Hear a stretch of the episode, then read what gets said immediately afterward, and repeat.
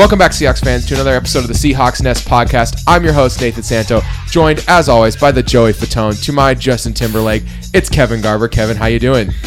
I don't know which generic stereotype that one is. All right. Is that the if they ever got into a scrape, he was the tough guy guy? I don't know. I don't know what member of the boy band he is, but our very own Lance Bass, Hey, right God behind damn it! me. If you call me Lance Bass, I knew it.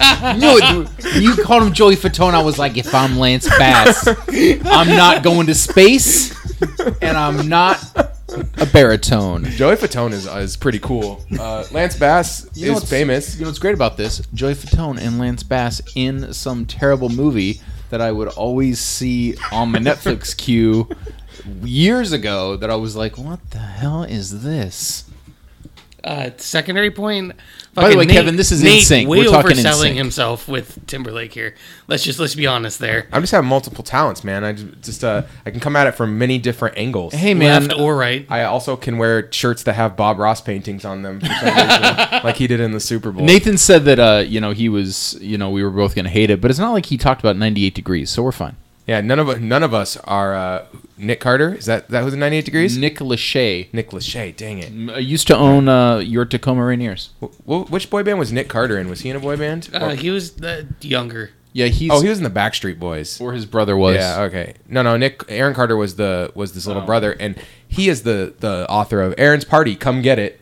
Where, uh, and, and also uh, and also how I beat Shaq. You know the story about uh, the story of a five foot twelve year old white kid who dunked on Shaquille O'Neal. You know just just normal Wow. normal stuff. Welcome to the off season. It consisted of walking up to Shaquille O'Neal and saying, "Sir, may I please dunk on you?" and Shaquille O'Neal going, "Hey, that's pretty funny. Don't tell anyone, kid." All right, so th- th- this is what happens when it's an off-season podcast. I feel free to waste two minutes talking about Aaron Carter. Uh, so, from that point of view, uh, we want to welcome you into the Seahawks Nest podcast with a little Super Bowl review.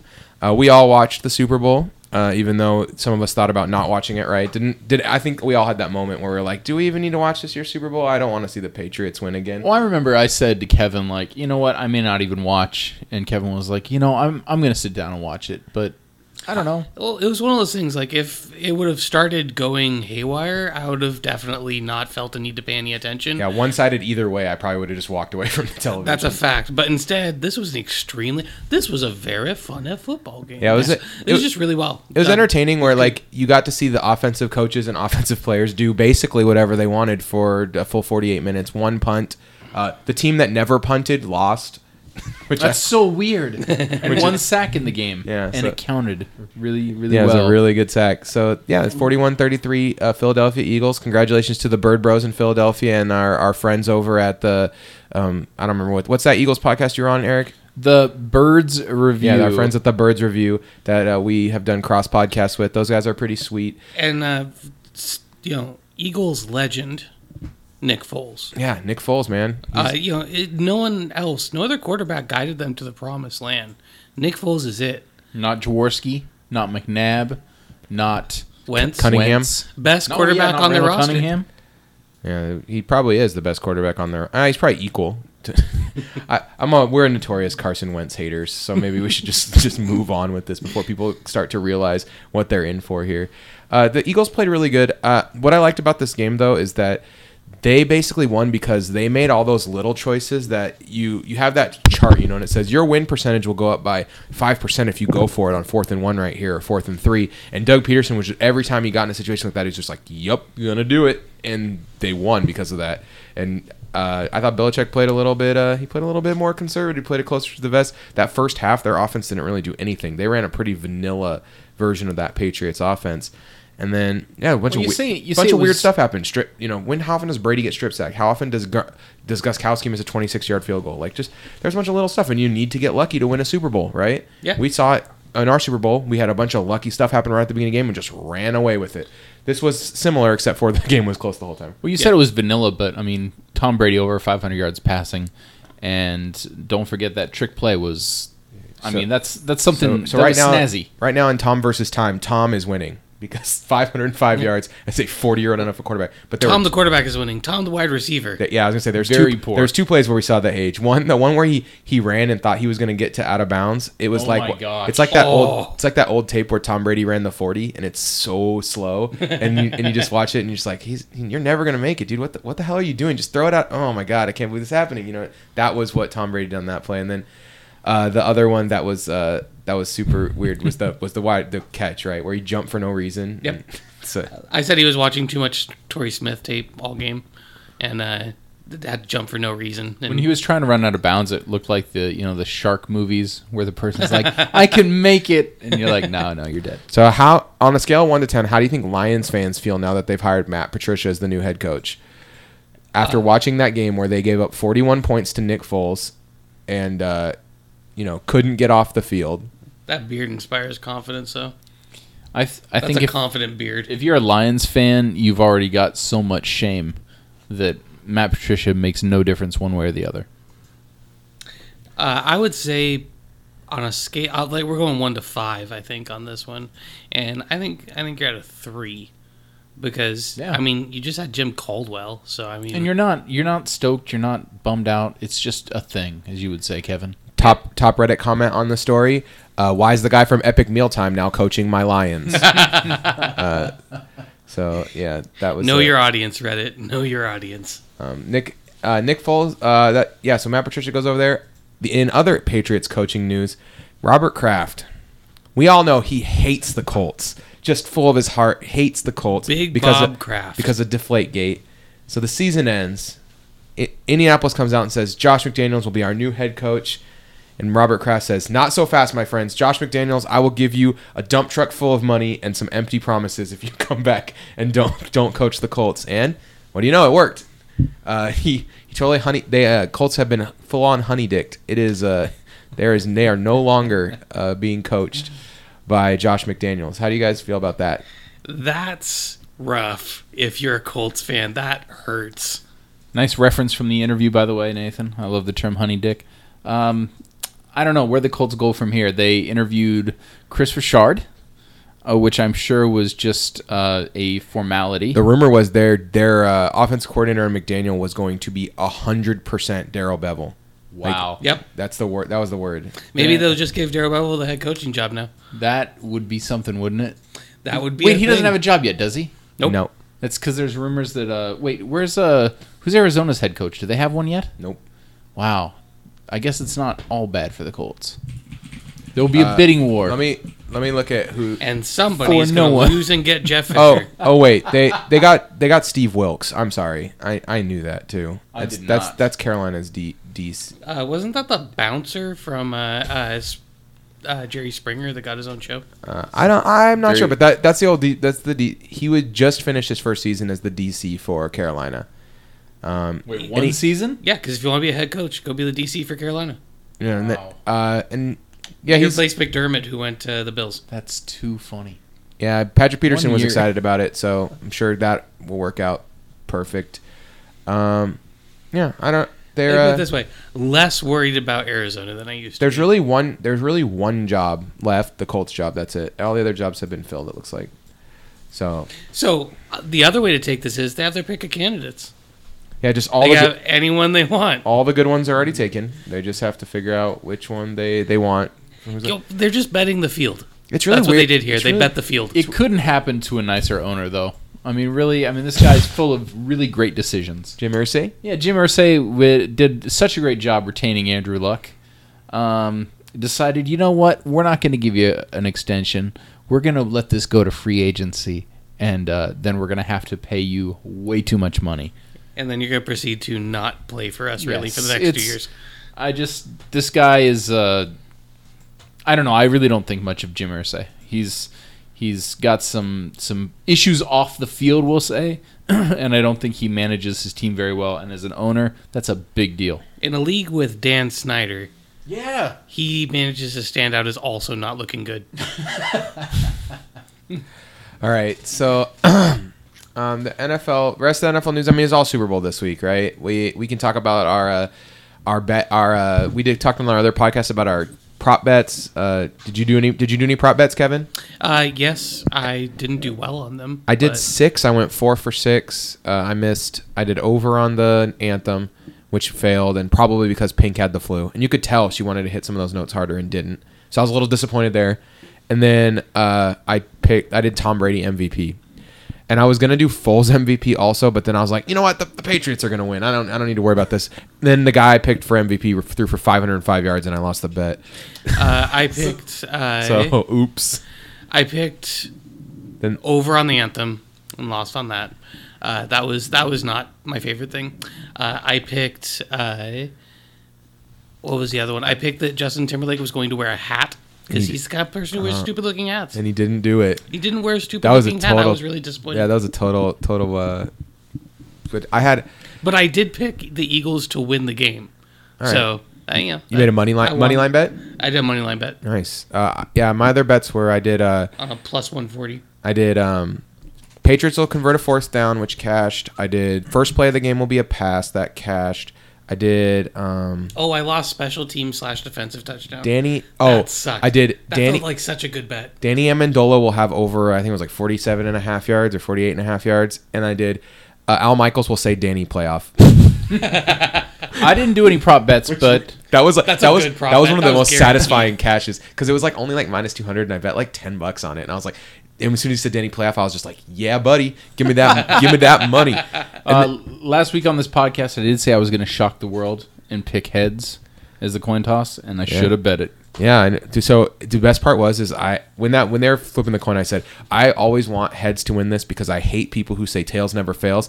And then the, when the when the guy called it tails, he said tails never fails, baby. And I was just like, oh man, I hope heads wins now. I was getting like so salty already just because I hate when people say tails never fails. It's so stupid. Ladies and gentlemen, have we mentioned that we have entered the off season? Yeah, I'm so pe- I'm so petty when it comes to stuff like that.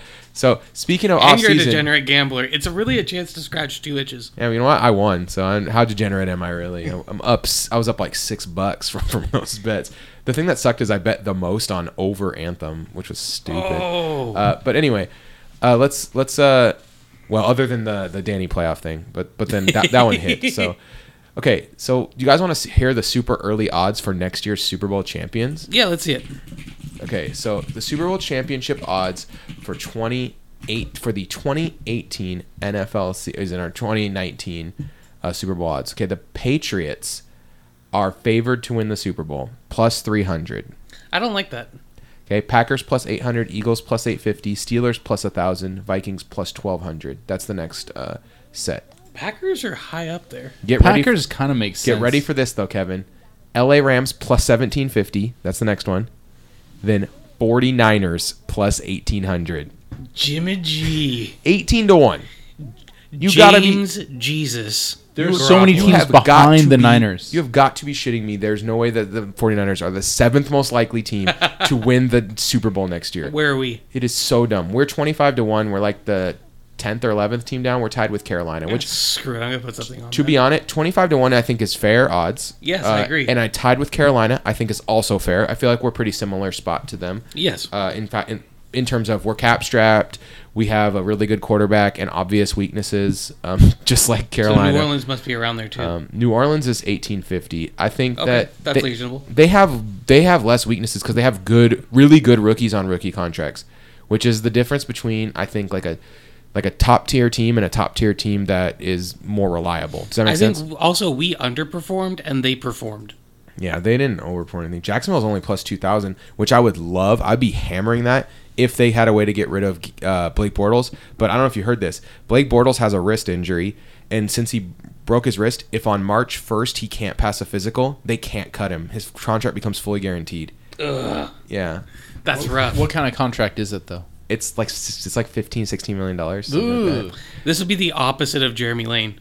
They'd be like, "You better pass this fucking physical." Yeah, man." no kidding. Because the, thing is, is if they if they can get him to fail that physical or pass that physical and then cut him, they can get Kirk Cousins, and that That's that's an upgrade, folks. That's Wait, to be super real. To be fair, they have a ton of cap room, probably, right? Jacksonville, The Jags. they have they enough. have quite a bit, but they don't they're have gonna enough to to s- resign some people. They don't have enough to spend fifty-two million dollars on quarterbacks. That's that's the problem. That's Dan Snyder money.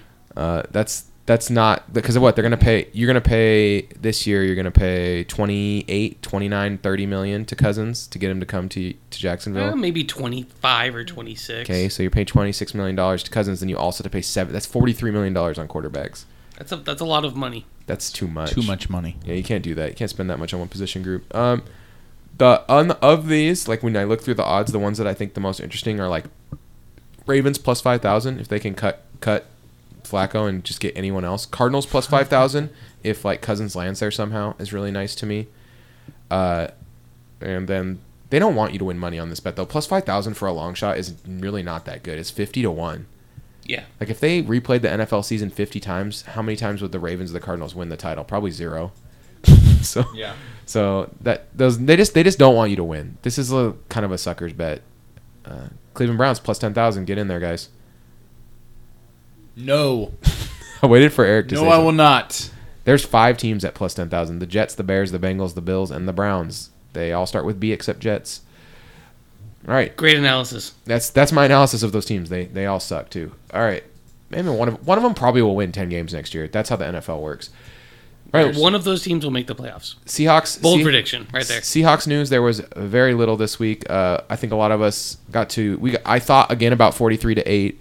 Um, I thought Yep. again about the play at the goal line. Uh, just thought about like Super Bowl memories that I had because like Facebook memories thing popped up. I thought about how bitter I still am over the Steelers game. Yeah, when they showed that Super Bowl ring for the Steelers game, I had like a really strong reaction to it, and I did not expect that from myself. I, I was s- like, ah. I still, uh, you know, I know about the refs, but we were totally outcoached that game. Very upset. Still, Yeah. very mad at you, Holmgren.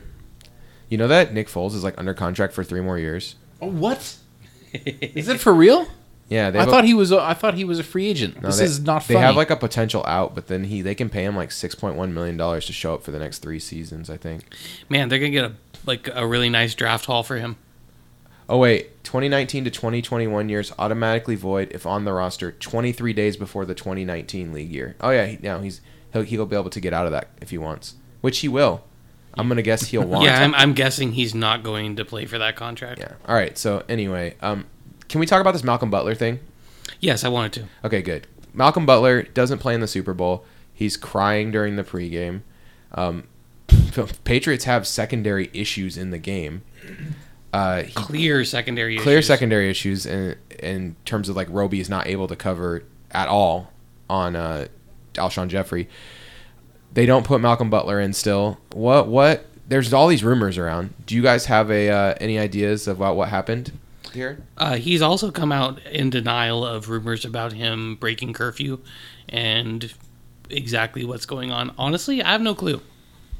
It's Bill Belichick, man, and I feel like you know I've called him the best coach in the NFL on this show. Uh, to friends who listen to this show, you know, tell me that they hate me when I say that. I trust the hoodie in the sense that I mean, this guy, he's the best coach in the NFL. He makes all the right decisions. I don't know what this was, but he pissed the hoodie off. He did something he shouldn't have done. And Belichick, if nothing else, is all about my way or the highway. Yeah, and he played one play on special teams. Like he did get on the field for one play, uh, which is super weird. I don't, I don't, I don't know. Yeah, something must have happened, but it, we'll see if it comes out. And Butler can't say anything because then he'll be in Belichick's doghouse forever. Well, he's a free agent. He's gone. He's a free agent, so I, I don't. It- expect the story him will come out in training camp next year. Yeah, he needs to. He needs to not throw everyone on the bus to get himself a good contract, and then once he does, he'll. You trust me? There'll be a tell-all interview of his side of the story.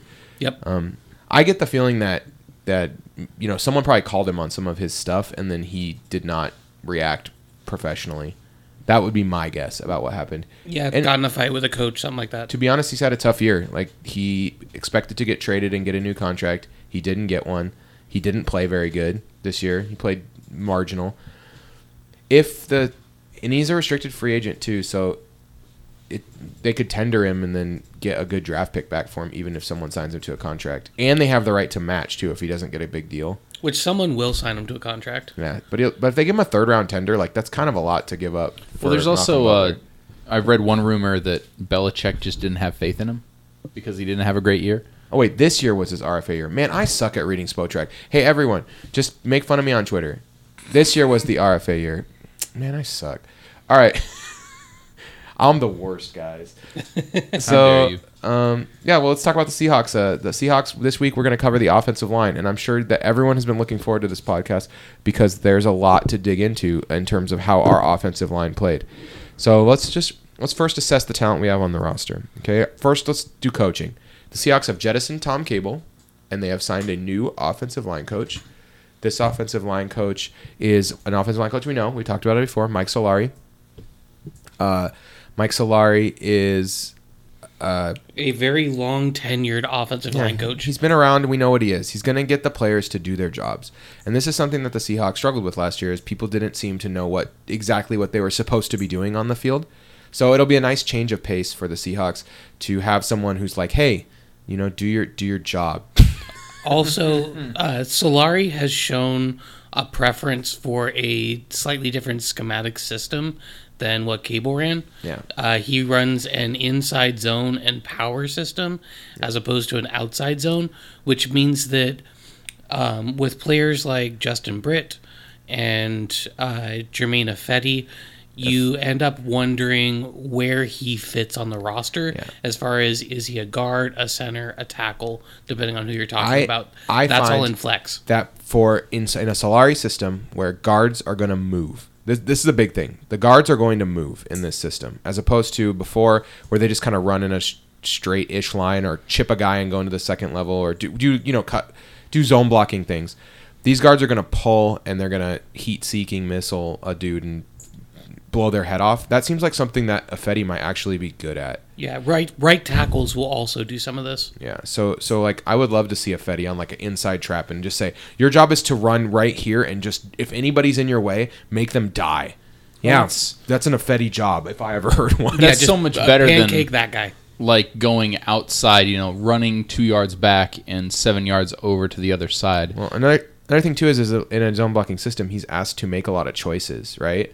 Like he's got to decide: do I go? Do I rub this guy or do I go to this guy? It's it's a very intelligent blocking system and one that is very difficult to execute. And we saw some guys doing really good last year, and, and some play in a lot of plays where guys, you know, the Green Bay game has the couple of the class examples where there's five guys behind the line of scrimmage almost immediately.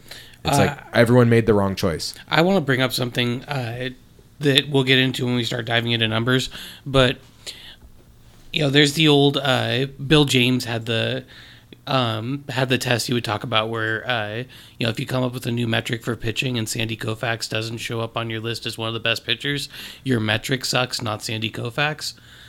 Uh, when Duane Brown comes into your system and looks a little lost, that's Yeah. something about your It's system. a system Yeah. Yeah. Duane. So Duane Brown, Because he's a zone blocking veteran, he knows what he's doing, and he didn't have a bad year, but he didn't have a good year. Duane Brown was ranked out as the 28th best tackle on Pro Football Focus, a 77.9 rating, which was his worst rating since 2009. He had been above 80 for I think eight, seven consecutive years prior to that. So I think it says a lot about yeah what we were trying to do is that this guy had graded out as an elite or or very good offensive tackle year after year after year after year, and then this just this last year he went down to you know slightly above average. Yep. So yeah, I would agree, Kevin. That's Duane Brown. Duane Brown is going to be awesome next year. Just get ready, like mentally prepare yourself for this guy to jump straight back up into the top ten. Yeah, get, uh, get ready tackles. for uh, a left tackle that will at least be as good as peak Russell Okung. Yeah, I, I agree. And um, so I just yeah. want an offensive line that's not going to stand around or move so much while Russ is on the ground. So let's talk about let's talk about the uh, the the guys we currently have on roster. Okay, well Duane Brown will be back, nine point seven five million dollars next year. We can cut him and save all the money. We won't because he's good. Yeah, that's a steal of a deal. Uh, Tw- Justin Britt is uh is coming back next year. He's uh he's six point one million dollars playing. Cent- he'll play center. I'm almost positive of it. Uh, Pocic will come back. Pocic will be back for a million. Pocic will play guard or tackle. I'm not 100 percent sure how Pocic fits in here. I think I think he's a better fit at guard than Britt, just because we know Britt can play center at a really high level. Um, but those guys could swap spots too. I wouldn't be. It wouldn't be stunned. shocking. Wouldn't be stunned. Um, Pocic seems like a better athlete to me too, which is a better fit in the uh, the kind of Solari system. Yeah, he would Brit- not surprise me at right guard. Britt seems like a more cerebral player, whereas um, uh, Pocic might be just a slightly better athlete. Britt's really smart. Like he he makes good choices on the football field, which I like. Um, then we'll bring back Odhiambo. Odhiambo will make about a little less than a million dollars next year. He's a serviceable swing tackle. He will be a good rotation tackle. If he's forced to start next year, I don't think he'll be terrible in the new system. He'll he'll be average, um, but that's fine. You can have one average average. Um, let's Well, also, I mean, look at all the talent we have on this team on the offensive line, and I don't. That's not a Snyder mark, and it's not also building them up. How much of it? How much of the player is going to improve under an easier to learn system? yeah. that's what that's what's going to be interesting to watch. Okay, Germain Ifedi will be back for two point two million dollars. Uh, he he will almost certainly be playing guard, in my opinion. I don't think that. I think his days as a tackle are numbered. You can watch the tape and just figure out why this guy's probably not going to play tackle. If he ends up playing tackle, then I'll be really interested to see what his body looks like, and interested in seeing how they use him. But I agree, he looks more like a big mauling guard in Solari's style of offensive line. George Fant will be back to, to try to win a tackle job. I'm not sure if he even makes it to the final roster, but he he is an interesting athlete that's still a, around. And then Jordan Roos will be back at guard. Uh, J- Jordan Roos. There's other guys on the roster right now that are almost certainly going to get cut. Uh, Willie Beavers, Isaiah Battle. I don't think any of those guys have much of a shot to make the roster unless we're just desperate for depth. Uh, anyone else, Kevin, that I missed? Uh, no, I would say, well, uh, Joey Hunt at center. He's our backup center. Um, Uh, who but, he's, seems but he's not likely under to contract. He's not under contract for next year yet, though. I'm just talking about guys who we are hundred percent like, not even they're on the roster right. now. Oh, okay. Then yeah. So you think we could bring back Joey Hunt though, as at center to play backup? I think if we don't end up getting somebody else, he could come back. What- He's a very fringe roster With, person. with Pocic and Britt, do you think there's a chance that we use Pocic as just like a super sub, like he plays both guard spots and center and just waits for an injury? Not, no. I think we would want to give him a crack at starting. We need him too much. I think that there's too much talent there, especially with a with a full off season, to add some of that good weight and power that he lacked. Um, there, there's low odds to me that he won't end up being one of our better guard options. Okay, and you know I love Jordan Roos, Kevin. I mentioned him just a second ago. Is Jordan Jordan Roos? Does he is he a realistic shot to make the team next year? Like, is he is he good to go, or do you think that he might get the squeeze as we start to add more players? It depends on who we add completely. I don't think that he's cut by any means, but I definitely wouldn't secure him a spot at all. All right, I mean that he's uh he's got that great three cone drill that I like. You know, I don't know. I'm just making stuff You up now. love Jordan Roos. I just love him. He's huge. He has a huge beard, and he, he plays really good. He played really good in the preseason. He's a big guy and he's mobile. Uh, well, actually, he's not that big of a guy. That's the funny thing. He looks huge, but just he's really not that big. He's only like 300 pounds. Yeah, yeah, he's six. He's six three and three hundred pounds. he's not heavy. He's just anyway. All right, so that's that's our current guys current on the roster. So let's start with the uh, the old. Well, let's just review how they did.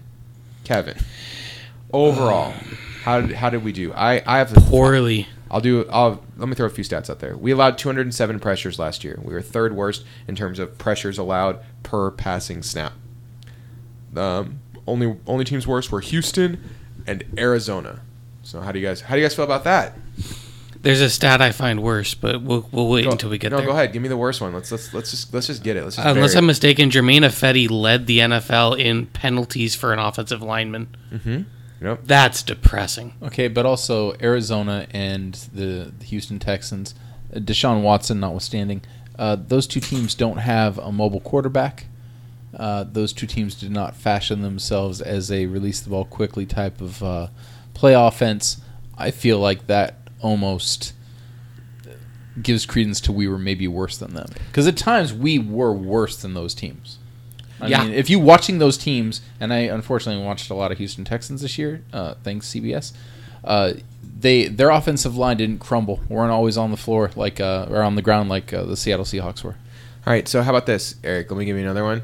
So Oh, yeah. so um, among among offensive tackles who had 330 passing snaps or more, uh, Brett, that only three guys in the whole league allowed more pressures than Germain Ifedi. Germain Ifedi allowed 52 pressures. John Wetzel, Sean Coleman, and uh, Seahawks legend Breno Giacomini were the only ones that allowed more- more 39 year old Breno Giacomini. uh, that tackle. Uh, and you know, it uh, that's that's not that's not great. just gonna throw it out there. It's not not my favorite. He only allowed six sacks, and I say only in air quotes. That's a lot of pressures. How about this? Um, no, only one guard in the whole league allowed as many pers- allowed pressures as often as Luke Joeckel and Ethan Pocic, and that's uh, Xavier Su'a-Filo from Houston. Uh, he allowed a lot of pressure on 5.9 percent of uh, snaps. Joeckel came in at 5.3, and Pocic came in at 6.2 percent of snaps. Uh, Aboushi was not very good either there. I didn't, Joeckel worth that I didn't even eight look at million. a, I didn't even look at Aboushi because uh, how of how um, how low the threshold was for how little he played. Uh, Aboushi played almost as much as Pocic. Oh my gosh. Yeah. Jeez. Remember that about this year. Um. huh. So, uh, so basically, when you look at our year, uh, if you look statistically, what Justin Britt was slightly below average, Duane Brown was basically average, and everything else was a tire fire. yeah. It was. Succinct and true, Kevin. It was. It was not. It was not fun. Uh. Yeah. There. I mean, there was only like one one lower rated tackle with as with as many snaps as Germain Ifedi, and that was noted draft bust uh, Greg Robinson and Breno Giacomini. Like these are the the list of guys, the list of names of the guys that we're talking about here are just it's not good. It was it It's was a bad list. it was a bad year, and I'm not I'm not gonna lay it all on the players. Like the coaching was horrible. I'm not. I was really unhappy with how the how the coaches coached. But that being said, there's also a decent possibility that you know it's not going to get immediately a ton better. We believe that there's talent, but remember, Tom Cable had a big say in who was picked on the offensive line, and we spent a lot of recent draft capital on the O line. If that draft capital was poorly spent, then we could be in for a bigger rebuild than we want. But again, you look at Ifedi, and if you look at draft reports at the time, we reached for him a little bit, but someone was going to take him late first, early second. You look at Pocic, people thought he was going to go in the second. We got him in the second. So you're looking at players where consensus around the NFL was these guys had talent. So now we have to see, you know, have they been ruined? Did we misjudge? Or is that talent really there? All right, so what? So our options for bolstering the offensive line. This is um, where we start to come to a bit of the problem. Uh, let's start with free agents. Okay, free agents uh, at offensive tackle. There's there's nothing. Okay, I'm not. There's less than nothing. There's Nate, 16 million. someone will someone will overpay Nate Solder because he is literally the only guy who of of this class who is just i worth anything. Like Isn't he like in his thirties? he's 29 Oh, Yep.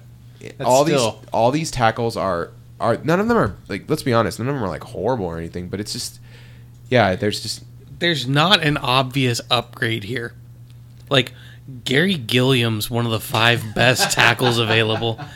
This is a thin tackle class. yeah when I look at the like 2018 uh like the Pro Football Focus 2018 tackle report it's it's a it's slim pickings to say the least like it was it was uh it was harrowing I was like is any I'm like looking for something that's not there you know just trying to think is there anything are any of these guys uh, what what about could we could we try to save Greg Robinson again? Can we can we try that? Like that that's that's where I'm at.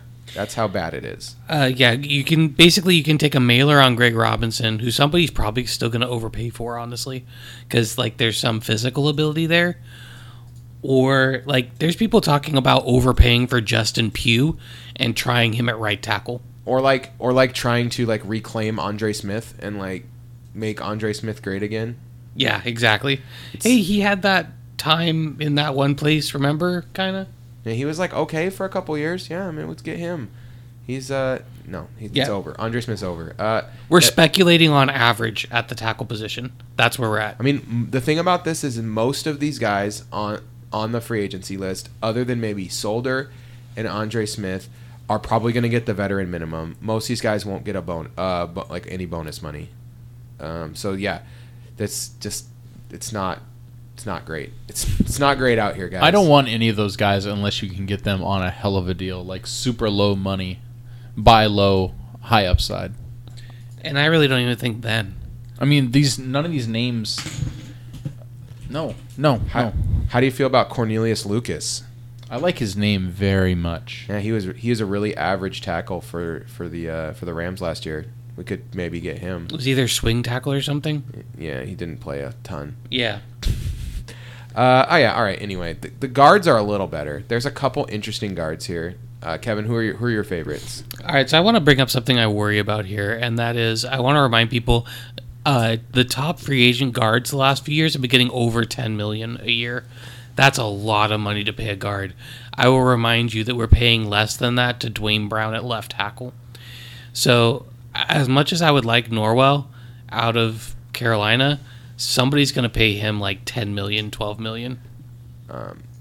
Yeah. But he's good. Yeah, he's good. So that leaves guys like uh, Justin Pugh and DJ Fluker out of New York. No, there's one guy you're forgetting, Kevin. We could bring back Jahri Evans, who has a who was actually really good the last couple years. Isn't he like 35? oh, he is 34. He is definitely old. Nah. Saved a year. Will he be 35 by the time the season starts? I mean, just here's the thing: we're not getting we're not getting Andrew Norwell, who's at least getting five million dollars a year guaranteed. Like- and it's going to be more than that. It just is. That's the that is the minimum. So it's like okay, we can get uh, we can go for Justin Pugh, who might get overpaid to be a tackle. We can go for DJ Fluker, um, who's familiar with Solari's system from the Giants, but Isn't is very that really good. giving us anything more than we're getting with Ifedi? We're taking a flyer on a guy who was good in college. Unless we're playing paying him the veteran minimum, it just seems like kind of you're just throwing good after bad, right? You're just throwing money away. Yeah, I mean he's a big mauling guard. Is that really doing a lot for us? What about what about this, Kevin? What about, about, Jack Mewhort out of the Colts? what is there a chance that the team gets creative and decides to like sign a center and then move both Britt and and uh, both guys to guard and then does something like that, like That's the only thing I was thinking of, Like- and I was looking at like Weston Richburg. or like Matt Parad- Matt Paradis, like Yeah. the, those these guys are actually like pretty decent, or at least have like really good seasons under their belt. Uh, could could we do that? Like, do you think that's a, there's a chance that happens? There's a shot that happens. The only thing with that is, um, centers are getting kind of paid too. Like if you look at the deal that Brett Jones got, you know they're getting, you know, seven million, eight million. So that's less than the guards are getting. But how much are we really helping ourselves here? Yeah, it, it that it's it de- it's gonna depend on the draft. We're, we're gonna be like have to wait until after the draft, and by that time, the center market might already be like even more dried up than it already is, right? Yeah, I would more anticipate us drafting a center with position flexibility and coming in and letting that play itself out, as opposed to signing somebody and investing money into that situation. Yeah, because like Ryan Jensen's gonna get overpaid by someone, and yeah, I don't know. It's it's tough. It's tough. It's really tough. It's a thin O line market, and I feel like people want to put money in the free agent because they know that they can get a certain product, and you're better off taking a ticket in the draft. I think. Yeah. All right. Plus, Ryan Jensen looks like a young um, Mario Batali, which just makes me Ooh, uncomfortable. he does. All right. So let's uh, let's go ahead and hit the draft then, Kevin. Uh, we got this, there's some there, okay. This draft is really good in the middle, and there's not very many guys who a lot of people think will get drafted in the first round or two. Uh, that's changing, and we'll talk about that in a Yeah. second. Okay. So why do you think that's changing? So a lot of players have shown up for postseason activity and measured out in better than expected ways. Okay. So if you look at the Shrine Game, you look at uh, the Can you give, Senior Bowl. Can you give me an example of a guy who like really raised his stock the last couple weeks? Uh, so personally, my my second favorite offensive lineman in the entire draft, Isaiah Wynn out of Georgia. yeah. Isaiah Wynn This is the guy probably that- brought himself from like a third round pick to a fringe first. Some people think that he could be a guard. Some people are like maybe he'll end up as a center, but a lot of people still think he could be a tackle. What what uh what do you what do you think he ends up? Does he end up playing tackle in the NFL? I think he's a guard. You think he's a guard? I think he's a guard, but I my big thing when I was watching film is I was watching for people who do something I have not seen from our offensive line in a while. And that is I'm looking for people who finish. okay. I want people who finish their block. I want people who put someone and pick someone up and dump the defensive line a defensive player on their butt. See, I'm I'm I'm in a similar spot, but I'm not even looking for them to dump on their on their butt. I'm looking for guys that get out in space and and find a guy and actually block him. Like in, guys who are like heat-seeking missiles. They find the block and they engage. Um, that is the that is the most impressive thing that a guy could be doing for me because lately for the Seahawks, what we see is the guy gets out and a player will get out into space and then they won't block anyone. They're just standing in empty space and there's no one. They're they're not blocking. They're not engaging. They're They not go to a spot, not a man. Right. I was gonna say- and I like I like watching a guy. And let me give an example. This is probably the best offensive lineman in the draft, right, Kevin? Quenton Nelson. And one thing I like about Quenton Nelson is when he's running out in space, he finds a guy and then he he blocks that guy. And he, sometimes he kills the guy, but but he always blocks the guy. He does not like get out in space and then miss a block or get out in space and not find a guy. He finds a guy. He's gonna block someone. He's gonna take a guy out of the play. We need people like this on the Seahawks right now. Uh, do you know that scene in the movie The Blind Side when he like blocks the guy out of the stadium? That is what Quenton Nelson tries to do on every single play. Like he will. Okay, I have to block the A gap. Okay, I'm gonna take a half step, anchor, and then just like bench press the defensive tackle. This defensive tackle is 380 pounds. That's fine. I'm just going to bench press him and dump him on his back. And then I'm going to go to the second level and I'm just going to devour a linebacker. Yeah, he's so strong at the point of attack. Like he just he just right in the front. He's right in the front of the play, and he's making he's making things happen. And what's interesting is Isaiah Wynn is not quite as big, but he does the exact same thing. The You'll see him just pancake a guy. the difference between me between him and Wynn is yeah one the size. He's like significantly shorter and lighter, but if a team sees Wynn as a guard, it could move him up into a draft slot where maybe he doesn't deserve to be. Does that make sense? If a team's You like mean if they see him as a tackle? tackle, I mean, I don't sorry. think anyone does though. That's the thing. He's his arms are going to be too short. Um, he's only like he's like six three and 6'2". three hundred pounds. Yeah. And his measurables are going to push him firmly into the guard. And even as a guard, he's like in that um, Josh uh, Sitton size, where it's not like ideal guard size, but he plays a lot bigger than he is. Yeah, all right. So there then besides him, there's two other offensive linemen that people besides sorry, besides um, Nelson. Nelson, there are two other offensive linemen that people see as first round prospects, and we should probably address both because any anyone getting a first round grade should probably be on the Seahawks radar at least to check Yes. out. Um, so we got Mike McGlinchey, who's also from Notre Dame, uh, and we've got Orlando Brown, who's from Oklahoma. So Kevin, what do you how do you feel about each of these players? Um, start with McGlinchey. All right, so Mike McGlinchey is solid. He is really solid. Like it he's so solid, it's almost a detriment. When you watch him on film, when you watch him play, there's nothing that pops. There's nothing that's like special. You're not saying they're going, "Oh, look at him dominate" or anything, but he's always in the right spot. He's always making the block he's supposed to make. He doesn't like finish with a lot of nasty or anything like that. He just always does exactly what he's supposed to do and executes it exactly well.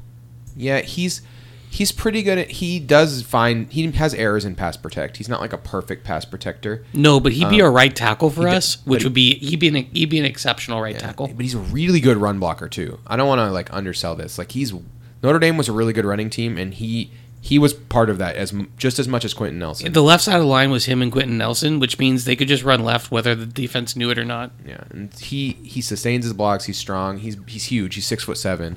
Um, he's not like he's not like really. He could he's gonna get bigger when he's in the NFL too. Yeah, yeah, his feet aren't super quick, but he moves pretty well. Uh, he's uses his arms really well, but his punch isn't outstanding. So like he always gets his hands on you, but he usually chops and kind of receives the defensive player. So again, he's just not he, he's not super exciting. He's really really stable though.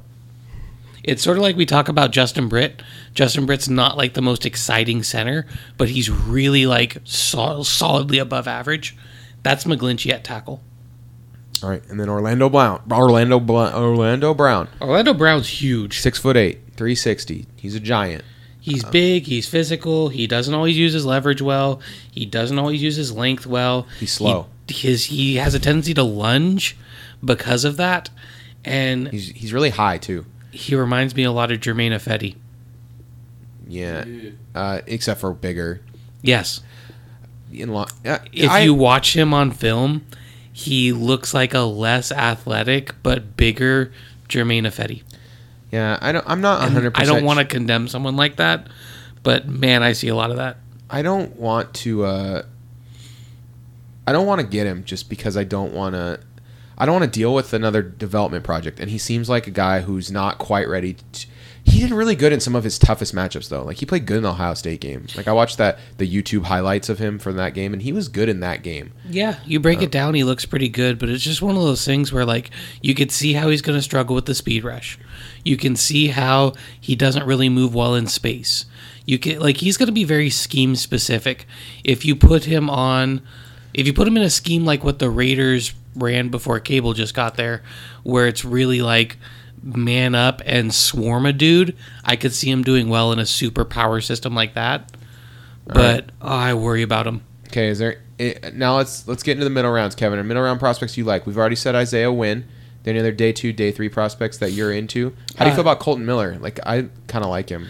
Uh, Cole Miller's going to go way too high. You think he's gonna? He's going to go like early second round, Ugh. and I don't like him for that. Um, he, I but, mean, this is a guy who is behind Connor McDermott. yeah, but he's gonna be a good right tackle. Like I, I really liked his highlight. I thought he was decent. And UCLA, I didn't feel like was super talented, other than Rosen. So, and he protected Rosen's blind side pretty well. He's really athletic. He's extremely raw. If you don't want a project, then he is not your man. Yeah. And right. he's going to go really high for being a project. All right, who else you got? I mean, I'm expecting projects at this point mostly. Like it's hard to find finished products in the middle rounds here. Okay, so let's talk tackles. Yeah, uh, do it. Connor Williams out of Texas. Uh, he's a little underweight for being six six. He was a guy who people thought was going to go really high in the draft, and then he didn't really have a great senior season, um, and he got hurt. And so, what I like about him, he has really good physical tools. He does have that kind of nasty streak to him. Like, he will put you on the ground and lay on you. And then the other thing that I think is really nice about him is that he's sticky. Like there's certain offensive linemen where when you watch, it's really hard to get off of their block. And so when he occupies a defender, you don't see people get off of his block very easily. Like if he gets his hands on you, he can really control you. The problem with him is he was really inconsistent. Sometimes his technique would come and go, and when his technique would come and go, his results would come and go. So I think a lot of teams won't really know what to do with him, and he'll kind of fall. Because physical tools wise, he's like first round. How, how big is he? He's 6'6, 290. Oh, that's pretty. That's pretty slight though. Is Is it- that's that's underweight, but I think but he has the frame and everything to add a lot of good weight. Yeah. Okay. So he's one that I'm interested in. Uh, the other two tackles I want to bring up, uh, I'm hoping you bring up the one because I'm a I'm a fine purveyor of this person's tape. The one guy I'm I'm, a, I'm gonna say. well, I have a feeling I know who you're going to bring up, so I'm going to bring up two other guys. Okay. Uh, Brandon Parker out of North Carolina A&T. Um, he needs to get better on his bend, but he's coming out of a small school, and he's another guy who could be a really good right tackle and possibly left tackle in the future. He has excellent size. Like this dude is huge. Okay. Um, he's kind of a shuffler in pass protection instead of a kick slider. He's not super mobile, but when you're and he kind of has a tendency to be too high. Yeah. But he really sticks with the play and makes blocks. Mm-hmm. And the other guy's Alex Cappa out of Humboldt State. Um, Humboldt State. Yep. And this dude, this dude, if you want to see someone who Did- he looks played in like the Senior Bowl, right? he played in the Senior Bowl, Yeah, and I think I, I heard the name. he played well against like Oklahoma's pass rusher. People are saying he's going to go in the first round. He stifled him. Um, a lot of these pass rushers, like the pa- the defensive line talent was good at the Senior Bowl, and he looked the part. When you watch him play against the D three competition, it looks like a bouncer throwing drunks out at 2 a.m. Like this dude, like there's just bodies flying everywhere. Like when you have a dude that you're looking at picking the NFL playing in that low level, you want him to pop off the tape.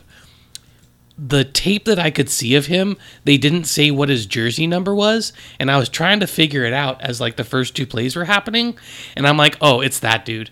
It's it's got to be that dude. You can tell because it looks like a cartoon of what an oh offensive la- tack- tackle would look like blocking. And also, I mean, if you look at the picture of this guy, he looks like a guy who would go to Humboldt State University. Holy smokes! He looks like an O lineman.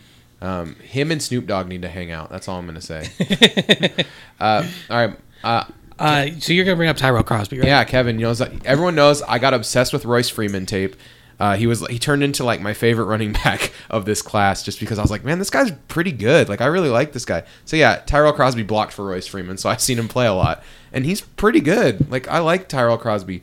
Um, he was he missed all of 2016, which is going to be like a problem for some people, but he played in the Senior Bowl, Kevin, and this is what I was going to ask you because I like uh, from the Royce from the Royce Freeman tape, I like Tyrell Crosby. Did he play good in the Senior Bowl or did he play like trash? Uh, Tyrell Crosby played bang average, All right, which is what I think Tyrell Crosby is. All right, I'm fine with that though. He's another person where I'm like, man, there's just not something really special about him. no, he's a super solid. He's like a poor man's McGlinchey, which I mean, if you could pick that up in like the fourth or fifth round, Some people say he's That's not bad. Drafted as high as the second round, which just seems absurd to me. I find that very doubtful. Um, I want to bring up one more tackle, and that's Ike Boettger, Okay. out of Iowa. Um, if you're looking like at a guy that you might be able to get in like the sixth round, he got injured his senior year. He could be an interesting guy, and that's all I'm really going to say. All right, and. I'd be a bad person if I didn't bring up my boys Cole Madison and Andre Dillard. I like them both as seventh round flyers for the Seahawks. Uh, they're both Washington State players, Homer. and, and they're they're good though. They're good though.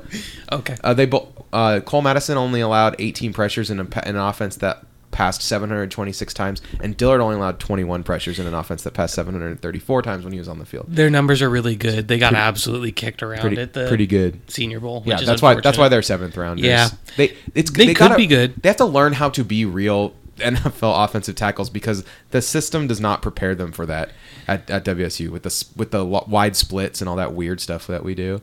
It's Okay. not not good. I want to move inside, All right, and I'm going to ask you, Eric. Yeah. Eric, how would you feel if I said, "All right, I know we need a tackle, but you know maybe Ifedi spends another year at a tackle and tackle isn't super great, Eric's already walked away. but Eric, I'm going to give you a dominant interior offensive lineman in exchange for that." Now Kevin knows where I'm at because I feel like we are two decent guards, not a plus plus level guards. Although a plus guard would be dope. We're two decent guards away from being a really solid offensive line. So Kevin, that sounds great to me. Who do you got in mind? All right, so I already talked up Isaiah Wynn. Isaiah Wynn is a finisher of blocks. Like when you watch him play, watch him in the Senior Bowl, watch him in Senior Bowl practice, watch him on the field at Georgia blocking for Chubb and Sony Michel, and you will see somebody who always is in the right spot, is always executing a block, and is just putting people on the ground and finishing it. This is a guy who can pull and block mobile. This is a guy who can block zone. He can do everything. And from what I saw of him playing in the Senior Bowl and in practice, he's going to make that transition to guard no problem. Oh, we already know it's a senior. Eric, he gave us some clues. So that's Wynn. Yeah, I'm big on Wynn. I think that he's it. The other guy who I could see us pick, and so these are two guys I think. You know, what is Wynn's size? What is his? So Wynn, 6'2", Wynn 6'2", 302. He's small. Um, he's going to end up with like about probably 33 inch arms, which is why they're not going to look at him as tackle. And I'm I'm okay with that. Earlier when you were talking tackles and a six six guy who is like light three hundred, that's a guy who sounds like he is a year or two away, and I do not want that. So I don't here's want any somebody. projects. I'll give you somebody with no weight issues. So I don't think we're gonna get Quenton Nelson. If we can get Quenton Nelson and we don't get Quenton Nelson, I quit. Yeah, they're, I'm gonna say that flat as, a- out. as someone who evaluates, uh, tries to evaluate prospects, if we pass on Quenton Nelson without trading down, and we just without trading down, No, I don't- no, bounty. No, If we pass on Quentin Nelson, period, it's pretty bad. Yes. probably. yeah. It's- I mean I don't really get it. Do you want Brandon Scherff from uh, uh, the Redskins because that's what you're getting? Do you want you're getting do- that level talent? Do you want the next Logan Mankins? Like, like this guy is really good. So the other person I think is really interesting, i who's raw, but I'll explain to you why that won't bother you. Uh, Will Hernandez out of UTEP will bench press the earth. He's just one of those people who's strong all day. His technique is a little bit sloppy, and you're sitting there going, "Oh yeah," because he's playing at UTEP. I watched this dude play against Oklahoma and other high D1 level competition, and he is just throwing people around. Oh, He's another person. He reminds me a lot of Quenton Nelson, where he does this thing. See, a lot of people will kind of take a couple shuffle steps back and give themselves space in pass protection, right? He'll take one foot and like step half backwards and then just jam his arms into you and you just once his hands are on you you go nowhere like there's just good. no getting through him Four year starter too. Don't leave that out. Like there, guys like that always perform better in the first couple years in their NFL career than than they should. I feel like like guys who are four year starters, and John Schneider loves four year starters. Like that's one of the college college reps. You know, get that college those college reps in. He's Yeah. short. That's why he's not going to get picked in the first round, and which is like a dumb reason. Uh, I think I think Hernandez and Wynn will both be late first round, early second round, and it could be one of those things. If we're sitting there at 19 and Nelson's already gone and McGlinchey's already gone, I could see us trading back a few picks And hoping to get getting Hernandez. one of the two. We would want one of the two because I think both of them are difference makers. Now, if we're not going to be able to pick up a guy, like if we're not going to get a guy in the first round or early second round, then a few other people I want to put on your radar. Um, it's a good center crop, and so I could see a guy like Billy Price out of Ohio State who plays both guard and center, and he's another person who's very strong, uh, really intelligent player, and he can come on. He reminds me a lot of Nick Martin. He's a guy who can come in, be an immediate difference maker. Uh, another guy, James Daniels out of Iowa, who needs to add a little bit of weight, but he's another accomplished player. Plays for uh, Kirk Ferentz, who's a big offensive line guy. I like Frank Ragnow out of Arkansas, who blocked in the SEC, and you can see tape of him against elite level defensive tackle prospects holding his own. And he's a guy who I think I could play, who could flex out to guard or keep it center. And then I want you thinking about uh, there's a few guys like Will Clapp and stuff. We're going to go a little later. Uh, Will Clapp was Pocic's uh, teammate, but I want to bring up Brendan Mahon out of Penn State. He played left tackle because they needed him to, but he's another guy who'd be sliding from tackle into guard, who is just a really solid, interesting player who could go in like the fifth or sixth round because there's not a great lot of great tape on him from last year playing tackle where he's a little outmatched, but he's a guy who could be uh, at the very least a swing tackle, like kind of a penultimate backup tackle guard. If you're an O lineman going late rounds of the draft, who you were a tackle in college, you're going to start out at guard in the NFL. You might move back to tackle, you might just stick at guard, but that works for me. Usually, you want position flexibility when you're going that late because it gives them a better chance to stick on the roster in some role. Kevin, I have a question for you. Yep. Okay, Clemson's offense is, is very good, correct? Yep. How come like their their their offensive linemen like a lot of them came out and none of them are getting like any buzz? Like So they've got What- two guards. It's Crowder and I can't think of the other. Hearn, name. Hearn, is, Hearn. like Hearn from the videos is pretty sweet, but he's a junior, and I feel like people thought he should have came back, so they're mad at him. I don't. It doesn't really make sense to me. Uh, the problem is when you watch them one on one, both of the Clemson guards, when you watch them one on one, they get beat a lot. Uh, Hearn, I want to see when we get to the combine Don't give up because he'll get an invite. pressures the whole year, which is like crazy to me. That's pretty good. So Hearn has a shot. I think Crowder just doesn't have it. You think he's just gonna be overwhelmed at the next level? I think he just The thing about Hearn is he's a junior and he was a captain. Like I don't know. I like a lot of stuff about that kid, and I just don't understand. Sometimes I wonder like, does the process just you they get in the process and all of a sudden all the flaws show up eh, that I'm missing because I don't watch every game, and then now there's just he's got some like killer weakness, right? Like there's there's just one thing that's gonna destroy his career, and I don't I, I didn't find it because I'm not a professional scout. that's I have to be able to see a little bit more of what he does one on one because it's the thing that can be hard to assess sometimes depending on scheme is movement skills. Okay, And sometimes if you just don't have the lateral quickness, that's when you'll see a lot of like uh, three techniques just beating you all day inside. And I need to see Hearn in that. So he's a guy who maybe because right now he's like fringe sixth, seventh. Crowder's pass blocking stats are pretty sweet too. Four only four pressures allowed on 252, but Clemson's a really good offense. So it's hard to separate out like how much of that is the scheme, how much of that is the quarterback. And like Crowder, for instance, I watch get beat all day in Senior Bowl. Yeah, like, that's another thing. If you look, uh, Hurst out of Michigan just beat him all day in one on ones. Hearn didn't play in the Senior Bowl because he was a junior, so he got away with it. Right. and so it might end up being that Hearn is that good. Just like I wonder about uh, Hyatt, who didn't come out. And these guys all have a chance to raise their stock too as they go into the. Uh, I, I can't talk right now. As they go into the combine, like a lot of these guys, like these could all shuffle around in the combine. Someone could blow us away by running like a you know five second forty as a tackle, and then it's all of a sudden this guy and bench pressing a million times. Yeah, a lot of this is really theoretical. Uh, Isaiah Wynn is a guy who really made himself up a lot of ground at the Senior Bowl, and some teams will weigh that really heavily because that's tape and that's coachability. right. And But like if he goes to the combine um, and maybe doesn't do quite as well, for some teams that'll bring him way back down. But for other teams, it won't change anything. And Will Hernandez is like putting a bunch of good tape out there, but if all of a sudden his strength doesn't show up at the combine, maybe he slips into round three and we get to steal him, right? Like there's all kinds of weird stuff that can happen with the combine. Yeah, that- Connor Williams is going to test like a freak at the combine, and there's a possibility he jumps way up into the first round at the very end of it, and we're going well too rich for our blood. Yeah. So, all right. Well, that we're an hour over an hour, so we uh, well, we did it. the, offensive line is, is crazy, and there's al- honestly the thing about this year's offensive line class is it's very it's very all over the place. Like, the interior offensive linemen in this class are really, really good. The tackles are kind of weak. There's only but like- there's a lot of interesting ones. right. There's only in like the middle three- rounds. There's only like three sure things, and then there's all these guys that you can make a case for, which Well, is like I mentioned uh.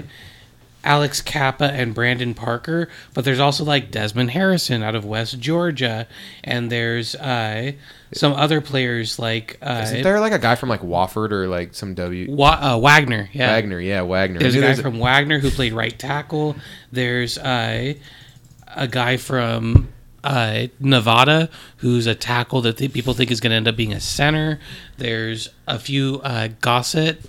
There's a Toth from Army who's going to finish his Army commitment for two years before he plays in the NFL. So there's a lot of stuff going on, and different teams are going to value players differently. But you know, it's, it's unfortunate we don't have some second and third round picks this year. That's one of the reasons I could see us kind of trading back. Because if maybe we pass on McGlinchey, but we trade back and pick up Hernandez or Wynn, and then get a third round pick, and maybe we spend a that? fourth or a fifth on Crosby. How likely is that we actually trade our first for a second and a third? I mean, it, realistically, It depends on where the picks are. Because I mean, are we trading a first for an early second and a late late third? Well, I mean, if it's a team coming up to get their quarterback because their quarterback f- dropped to 19th, you know, maybe Josh Allen drops because he put together really bad tape at the Senior Bowl, and there's a team that just wants that freak arm, and so they overpay a little bit to make sure they're the ones who get there. all right. Circumstances are interesting. All right, we got about nine minutes left to uh, to hit the movie club, but before that, we're gonna hit the money zone. So if you would like to support our podcast, you can head over to patreon.com slash seahawksnest and donate as little as $1.24 a month to help us cover server costs, SoundCloud hosting fees, uh, cost of uh, gear, etc., etc. Um, also, if you want to support, you can head over to facebook.com slash uh, seahawksnest or the seahawks nest twitter.com slash seahawks nest and give us a follow or a like it uh, every little thing helps itunes reviews all that good stuff thank you guys for all the support you're currently giving us it's um it's it helps you it helps us keep going more than you will ever know um yeah so it's next week we've got uh for the movie club next week we've got a new movie coming out uh, it's a little movie it might make like 150 million dollars it's called black panther have you guys heard about it No. no? Oh, okay. Well, I don't know if you guys know this, but the director of Black Panther also directed a movie came out 2015 that was really good, and that's Creed. So I thought it'd be fun if we talked a little bit about Creed and maybe just Rocky in general. Um, what I love about Ryan Coogler and Creed, first of all, have you has everyone seen Creed? Um, I have not. This is one of my five favorite movies of 2015. Yeah, it was This was a very good really When I was going through Amazon like this weekend and the weekend before, when I was watching Arrival, I was like, ah, I gotta see Creed. all right, so let's sales pitch Creed to uh, to Eric, Kevin. So what what's your favorite thing about Creed? Uh, my favorite thing about Creed is that You remember how Force Awakens homages the classic while at the same time putting a twist on it that made it feel like its own movie? Yes. That's Creed. Like it feels like a Rocky movie, but it feels like its own movie. It's updated and they do it with like really interesting things like there's some social commentary in there. Uh, the soundtrack is well thought about. Um, the social interactions are well conceived. My favorite thing about Creed is that Tessa Thompson and Michael B. Jordan are both so effing good in this movie. And Sto- Excellent chemistry and too. Stallone is really good too. But like, but Michael B. Jordan and Te- Tessa Thompson are, are both incredible in this movie. And um, what I love about it is just it's it's it is like it's a it does what it wants to do so perfectly, right? Like it it's the sports movie that tugs at your heartstrings, just like Rocky always has been, right? Like there's like they're yeah, when Rocky at its best. it's it's just Rocky at its absolute finest. If you want to watch a Rocky movie, uh, this is this is as good as any of them. I think. I think I put it right in there with with the very with the very your favorite Rocky. So my that is. favorite Rocky was the first one. And Coogler wrote this movie too. Like it's it's like a labor of love. Like he he wrote this whole thing. My favorite Rocky is the first one. Uh, just the feel of that movie is different than the feel of all the other ones, in my opinion. Um, It was This- super believable. this is on par with that, in my opinion. It is just as viable. The characters are very three dimensional. It actually it brings a dimension, like Nate said, to Rocky that uh, like to the character Rocky Balboa that felt more real than the last several movies. Like he he plays the mentor role in a really believable way. Yeah. Um Yeah, and it's it's it they they shade there's shades of Rocky 1 in it, right? Like For sure. There's you see all these parallels between like what happened in this movie and what happened in the first Rocky movie. I don't want to say too much without spoiling it because I've just found out Eric hasn't seen it. Yeah, sorry Um, about that. And uh, it's okay. I just thought for sure you'd you'd, you'd gotten around to it, but now you got to. Uh, it's it's really good. So let's do a. Instead, they're gonna make a, a sequel. They want to make a sequel. It's in development. They're saying Uh, it might be this year's re- uh, a release this year. It's probably going to be kicked to next year. Yeah, and it's apparently it's Drago's son. Yep. Oh. I've actually I've read these uh, these these rumors and uh, what's his name? Uh, Dolph Lundgren is training to look like Drago again. I mean, as much as he can at that age, like because Drago will be in the movie. Uh, so let's finish out the sales pitch real quick for you. Okay, go So ahead. here's my pitch to you, Eric. I I don't know about you, but something I always love is a sports movie where the sports scene feels like the sport. Oh yeah. Oh, and actually, yeah, is, is actually feels If I can call a sports movie a, a really great sports movie, something like uh, I'll, I'll say Major League, you know, it's a comedy, but it's still a great sports movie. Then I'm happy about it. Yeah, and I will say the boxing scenes in Creed feel like boxing. Okay. You find yourself like I find myself seated and I find my energy level and everything the way I find it when I'm watching an actual like MMA match. Those are extremely well shot. When you mix that with the human interest angle and again as Nate said performances uh man I like Michael B. Jordan Michael B. Jordan and Tessa Thompson just absolutely nail it every single scene. Um, there's uh, so they're neighbors, and the interactions that they have are really like funny and interesting, and the fact that it mixes these two basically different movies together in a way that's seamless, you really feel like you're watching a snapshot of somebody's life and an important moment in it. also you know at the end of Rocky three when they uh, when they when he dings the bell and then they freeze the frame. Eric, this is my sales pitch to you. You'll know who won that fight. What? Rocky That's right. Rocky tells Rocky tells Adonis Creed who won that fight. That's, really funny. great. Yeah, Adonis is a great name, by the way. Too. Yes. I'm gonna just throw that out there. Um, yeah. Uh, so And you guys know uh, I'm a huge Carl Weathers fan, so he's not in this movie. I know because he's- that because he's dead. but it's still in the, in the movies, I not in know, real but life. it's still uh, you know, it's Carl Weathers' fictional lineage. Um, yeah, and I mean, there's just all kinds of cool stuff going on in this movie that I don't want to talk about because it's all little spoilers. Like there's Oh, I guess the other thing I'll say is, uh, as somebody who appreciates a paternal angle to a movie, this one plays that very well in a way that I think is appreciable. You guys like uh, Sylvester Stallone in this movie though, because Sylvester Stallone, I feel in the last six years, I don't know how long. N- Nah, I'm I'm good with him not acting. I don't think it's a spoiler to say he plays a broken ass down boxer in this movie. Yeah. Okay. and it's really well done. Yeah, it's really good. It's gritty. You get to see like him like falling apart, kind of. It's it's kind of awesome. Uh, not It's awesome, but it's like it's acted. interesting. Uh, Donnie Donnie's mom too. The um, Yes. Apollo's wife is is really good in this. Like she like doesn't want him to be a boxer because because because Apollo died or whatever, right? Like I mean I don't know. There's just a lot of stuff going on here that I think's really really good. Yeah, there's Uh, some heavy tones to this movie. This was just a really good watch, and this is another one. It's like a, it's a little over two hours, isn't it? It's 133 minutes. Yeah. Okay, and uh, it felt like a brisk hour forty-five. Honestly, that's why I haven't watched it yet because anytime like so I watch watching Arrival, that's about two hours. That's a it's it's a fine movie. It's great. It doesn't drag, but it's still it's a lot of time, and I want to sit down and watch it. I don't want to flip through my phone when I'm watching this. So when I saw like over two hours, I was like, I don't know if I want to invest that here's, right now. Here's the thing about it, Eric, is you know how like like there's a there's a formula here, right? And it- this isn't like breaking the formula in any way, but Ryan Coogler has he made like almost the best version of this formulaic film that he possibly could have. It's like an absolute like perfect version of this kind of movie. It's Yeah. it's just it's he executed it to perfection. In my opinion, and this is not wrote getting it- the love it deserves. Coogler wrote it. He directed it. Like he, it's his movie. Ryan Coogler made this movie happen, and it's it's awesome. Like it's really, really, really good. Um, so yeah, This made me more excited about Black Panther. I will say that. yeah. And so what's cool about Ryan Coogler is he he first he makes Fruitvale Station, and so he that gives him a lot of chips, right? Because that movie's really good. And he makes so he takes all these chips, and once he do, he gathers them up and he says, "I'm gonna make Creed, like a mid level."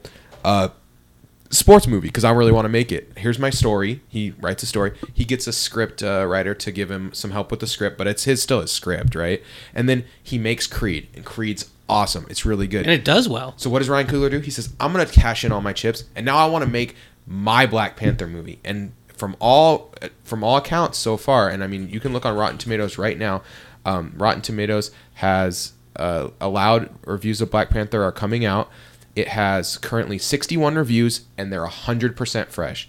And it says Black Panther elevates superhero cinema to thrilling new heights while telling one of the Marvel Cinematic Universe's most absorbing stories and introducing some of its most fully realized characters. Ryan Coogler is going ahead and he is making his Black Panther movie. And I mean, just write a blank check for this guy for whatever he wants to do because whatever he does, it turns out really effing good. Well, and I have He trust in this guy to write a story that's interesting with characters that are interesting, even in a larger than life background. Because we've seen it enough times. It's really easy to turn Rocky into a really hokey, over the top BS type fest. And he managed to have a really human story in there I- with a lot of heart and soul. And I'll be honest, if the if you know all this like there's a lot of uh, like racial issues in Hollywood. If it was stopping us from getting more Ryan Coogler movies, I'm a little salty because they're they're all really good. I Yeah. want more. I want more of them. I want more of these movies. These are really good. So um yeah, because I mean he's made three movies and I think they're all three of the they're three of the better movies that have come out in the last ten years. You know I'd put them all in the top fifty. So uh, yeah, or I mean I haven't seen Black Panther yet, but I'm assuming I'm going to like it because because uh, if everyone likes something, usually I like it, and um, you know it just looks really sweet. This, the trailers are real good. Well, and it looks like they might be doing it. Michael it B. reminds Jordan, me Michael B. Jordan's bit- in it too, That's also a good thing. and Daniel Kaluuya. Like it's got all these actors that I like. Chadwick and it Boseman. reminds me a little bit of uh, Wonder Woman, where there's going to be some clear world building, Yeah. and I'm a sucker for that. And if they do it seamlessly or naturally, I have faith in him to pull that off. And that could make it one of my favorite Marvel movies because that's something I think Marvel's been weak on. Yeah, I- I mean, I'm pumped. I'm pumped for Black Panther. I love Creed.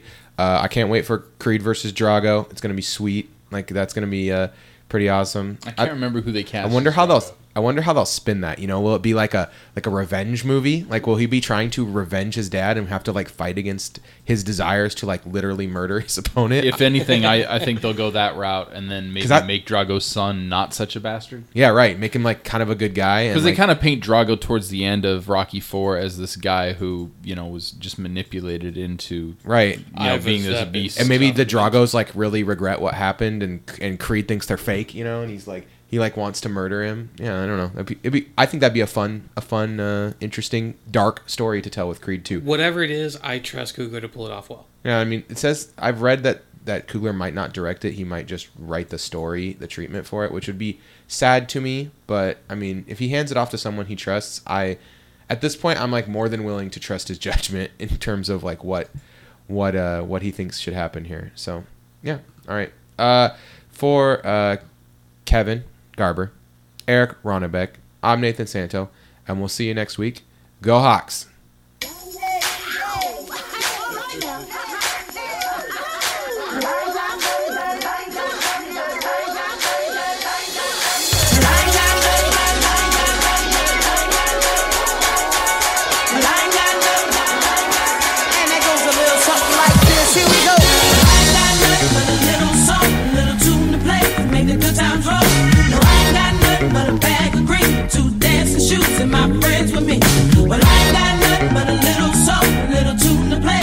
the good times. There ain't got nothing but a bag of green today.